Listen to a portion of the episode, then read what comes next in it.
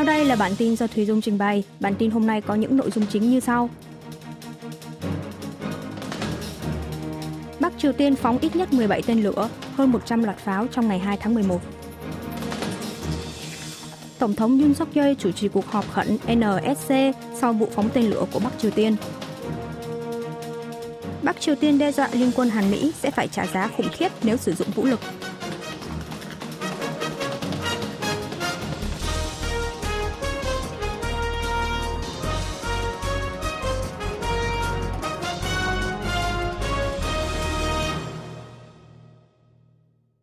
Triều Tiên phóng ít nhất 17 tên lửa, hơn 100 loạt pháo trong ngày 2 tháng 11. Hội đồng tham mưu trưởng Liên quân Hàn Quốc cho biết, vào lúc 6 giờ 51 phút sáng ngày 2 tháng 11, Bắc Triều Tiên đã phóng 4 tên lửa, được phỏng đoán là tên lửa đạn đạo tầm ngắn, từ khu vực huyện Pyeon và thành phố Chongju, tỉnh Nam Pyongan về phía biển Tây. Hai tiếng sau, vào lúc 8 giờ 51 phút sáng cùng ngày, nước này phóng tiếp 3 tên lửa đạn đạo tầm ngắn từ khu vực thành phố Wonsan, tỉnh Gangwon về phía biển Đông. Trong đó có một tên lửa rơi xuống phía nam, đường ranh giới liên triều trên Biển Đông. Đây là lần đầu tiên tên lửa đạn đạo của miền Bắc rơi xuống phía nam ranh giới liên triều trên biển, sát lãnh hải Hàn Quốc.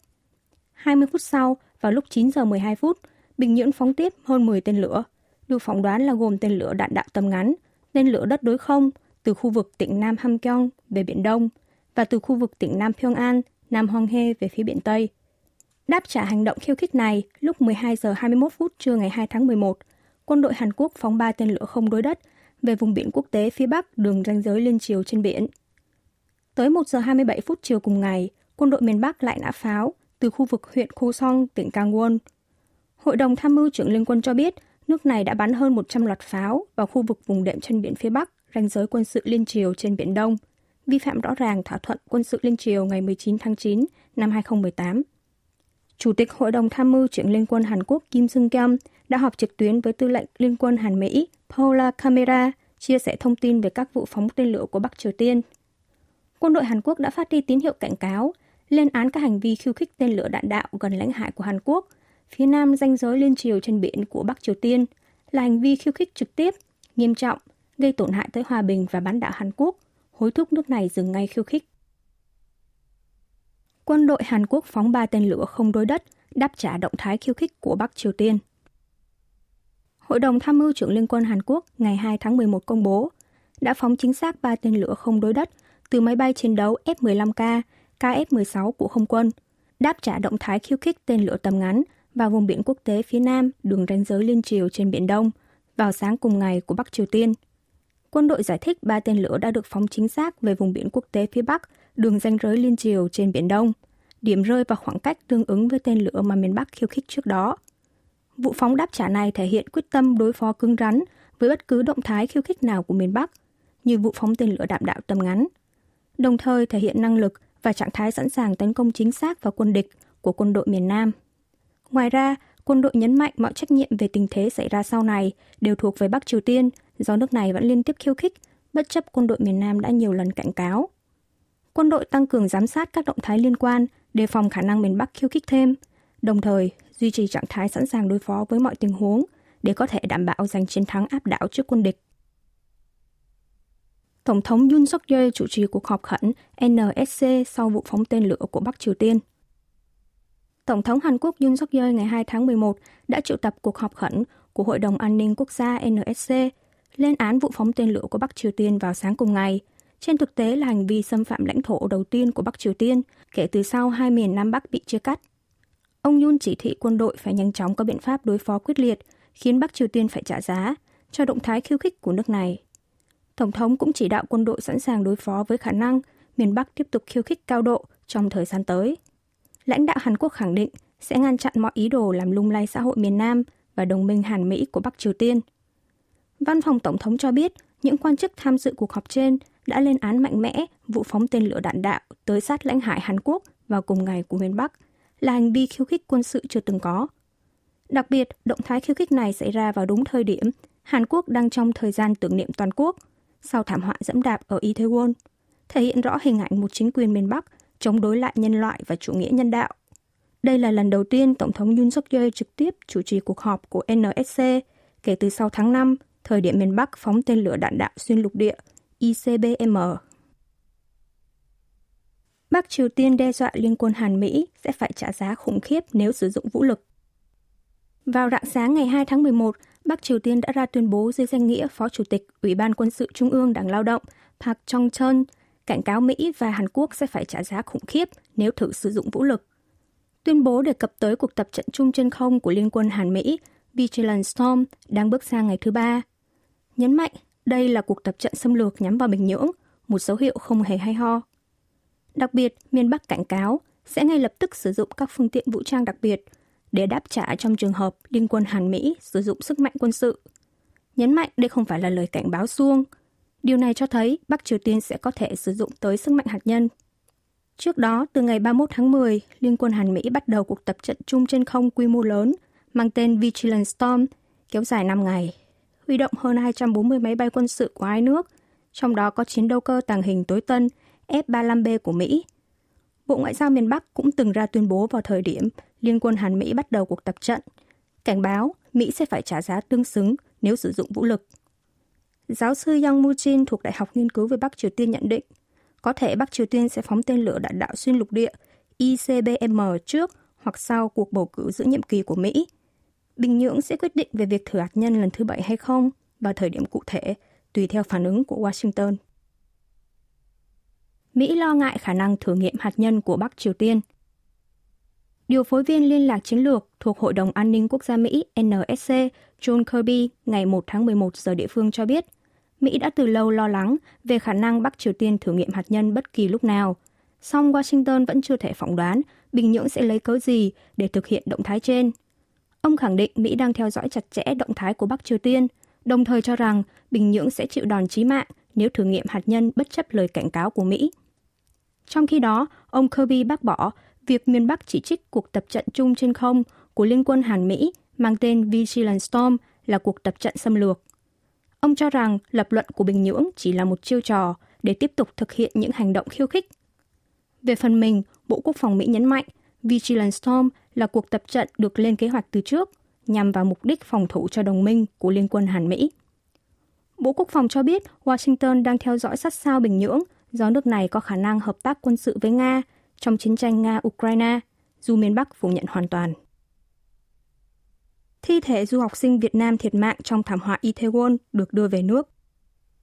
Cơ quan Cảnh sát Hàn Quốc ngày 2 tháng 11 cho biết thi thể của nạn nhân mang quốc tịch Việt Nam, nữ, sinh năm 2001, bị thiệt mạng trong thảm họa dẫm đạp ở khu phố Itaewon xảy ra vào đêm 29 tháng 10 vừa qua, dự kiến sẽ được đưa về nước bằng chuyến bay từ Incheon tới thành phố Hồ Chí Minh vào chiều cùng ngày. Đại sứ quán Việt Nam tại Hàn Quốc nhận định việc khẩn thiết nhất lúc này là bàn giao sớm thi thể của nạn nhân cho phía gia quyến, hiện chưa thể nhập cảnh vào Hàn Quốc, nên đã không thực hiện nghi lễ cung bái, mà xúc tiến ngay việc chuyển thi thể nạn nhân về nước.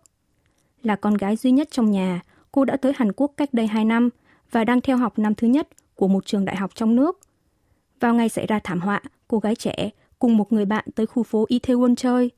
Trong khi bạn mình may mắn tránh được thảm kịch, cô lại chút hơi thở cuối cùng trên mảnh đất Hàn Quốc mà mình yêu thích. Trong khi bạn mình may mắn tránh được thảm kịch, cô lại chút hơi thở cuối cùng trên mảnh đất Hàn Quốc mà mình yêu mến. Theo truyền thông Việt Nam, mẹ của nạn nhân đã ngất xỉu ngay khi nghe tin con mình thiệt mạng. Tất cả gia đình đều chìm trong nỗi đau thương không thể diễn tả bằng lời. Tính tới 11 giờ tối ngày 1 tháng 11, thảm kịch tại Itaewon đã cướp đi sinh mạng của 156 người và 157 người bị thương. Trong số những người thiệt mạng, có 26 người là người nước ngoài. Bộ Ngoại giao Hàn Quốc đã quyết định hỗ trợ 20 triệu won, 14.091 đô la Mỹ, tiền an ủi và 15 triệu won, 10.569 đô la Mỹ chi phí tổ chức tang lễ cho gia quyến. Chi phí vận chuyển thi thể về nước được bao gồm trong chi phí tang lễ. Hàn Quốc lập đối sách đổi mới hệ thống ứng phó khẩn cấp 112. Ủy ban phòng chống tai nạn và quản lý Trung ương Hàn Quốc ngày 2 tháng 11 công bố sẽ lập đối sách tổng hợp, đổi mới hệ thống ứng phó với các cuộc gọi qua tổng đài 112 ngay sau khi quá trình điều tra nguyên nhân của thảm họa dẫm đạp ở khu phố Itaewon kết thúc. Khoảng 4 tiếng trước khi xảy ra thảm họa, người dân đã gọi về tổng đài 112 để thông báo về tính chất nguy hiểm do dòng người tập trung quá đông ở Itaewon, nhưng cơ quan cảnh sát đã không có biện pháp ứng phó phù hợp. Thủ tướng Han Dok-su trong cuộc họp cùng ngày của Ủy ban Phòng chống tai nạn và Quản lý An toàn Trung ương đã chỉ thị cơ quan cảnh sát phải tiến hành điều tra triệt để về quá trình ứng phó với sự cố. Ông Han cho biết, ngay sau khi quá trình điều tra kết thúc, chính phủ sẽ truy cứu trách nhiệm một cách nghiêm minh, đồng thời lập đối sách tổng hợp để đổi mới hệ thống ứng phó qua tổng đài 112. Chính phủ cũng quyết định lập nhóm chuyên trách nhằm thiết lập phương án quản lý an toàn với các sự kiện tự phát, tập trung đông người không có đơn vị, cơ quan tổ chức. Chính phủ cũng quyết định lập nhóm chuyên trách nhằm thiết lập phương án quản lý an toàn với các sự kiện tự phát, tập trung đông người, không có đơn vị, cơ quan tổ chức. Ông Park Chung Hyun, quan chức phụ trách chính sách đối phó thảm họa xã hội thuộc Bộ Hành chính và An toàn cho biết, nhóm chuyên trách được khởi động ngay từ ngày 2 tháng 11, có sự tham gia của các chuyên gia dân sự, đạt mục tiêu thiết lập phương án cải thiện chế độ quản lý an toàn với các sự kiện, lễ hội tập trung đông người nhưng không có đơn vị tổ chức. Tới thời điểm hiện tại, tang lễ của 68 nạn nhân đã được tổ chức xong. Bộ Y tế và Phúc lợi, chính quyền thành phố Seoul sẽ duy trì, bố trí công chức chuyên trách từng gia quyến sau tang lễ để tiếp tục hỗ trợ cần thiết. Mỗi người bị thương được bố trí hai công chức phụ trách hỗ trợ. Chính phủ Hàn Quốc quyết định hỗ trợ cho các nạn nhân thiệt mạng và bị thương là người nước ngoài, tương tự như người Hàn. Đối với hai nạn nhân là người cư trú bất hợp pháp tại Hàn Quốc, chính phủ quyết định vẫn hỗ trợ chi phí tăng lễ, trong đó có chi phí vận chuyển thi thể về nước, chi phí điều trị, cứu hộ, xét theo quan điểm nhân đạo.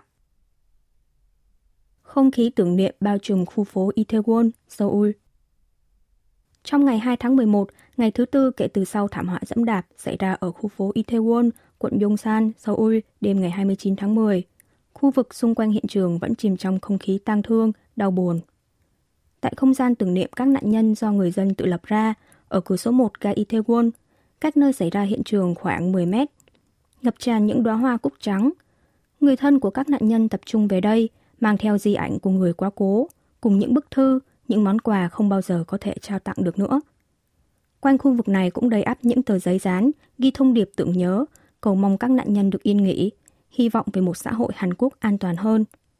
Càng về chiều tối, khu vực này càng tập trung đông người dân tới tưởng nhớ các nạn nhân. Càng về chiều tối, khu vực này càng tập trung đông người dân tới tưởng nhớ các nạn nhân hơn. Để sẵn sàng đối phó với các trường hợp xảy ra sự cố khi người dân tập trung quá đông, cảnh sát đã chặn một làn xe ô tô gần đó, kiểm soát giao thông xung quanh. Các chủ cơ sở kinh doanh các chủ cơ sở kinh doanh ở khu vực Itaewon cũng đồng loạt đóng cửa kinh doanh, chỉ trừ một số nhà hàng, để hòa chung với bầu không khí tưởng niệm. Một số cửa hàng dán thông báo đóng cửa tới hết ngày 5 tháng 11, khoảng thời gian tưởng niệm toàn quốc, cùng những dòng chữ tưởng nhớ những người thiệt mạng.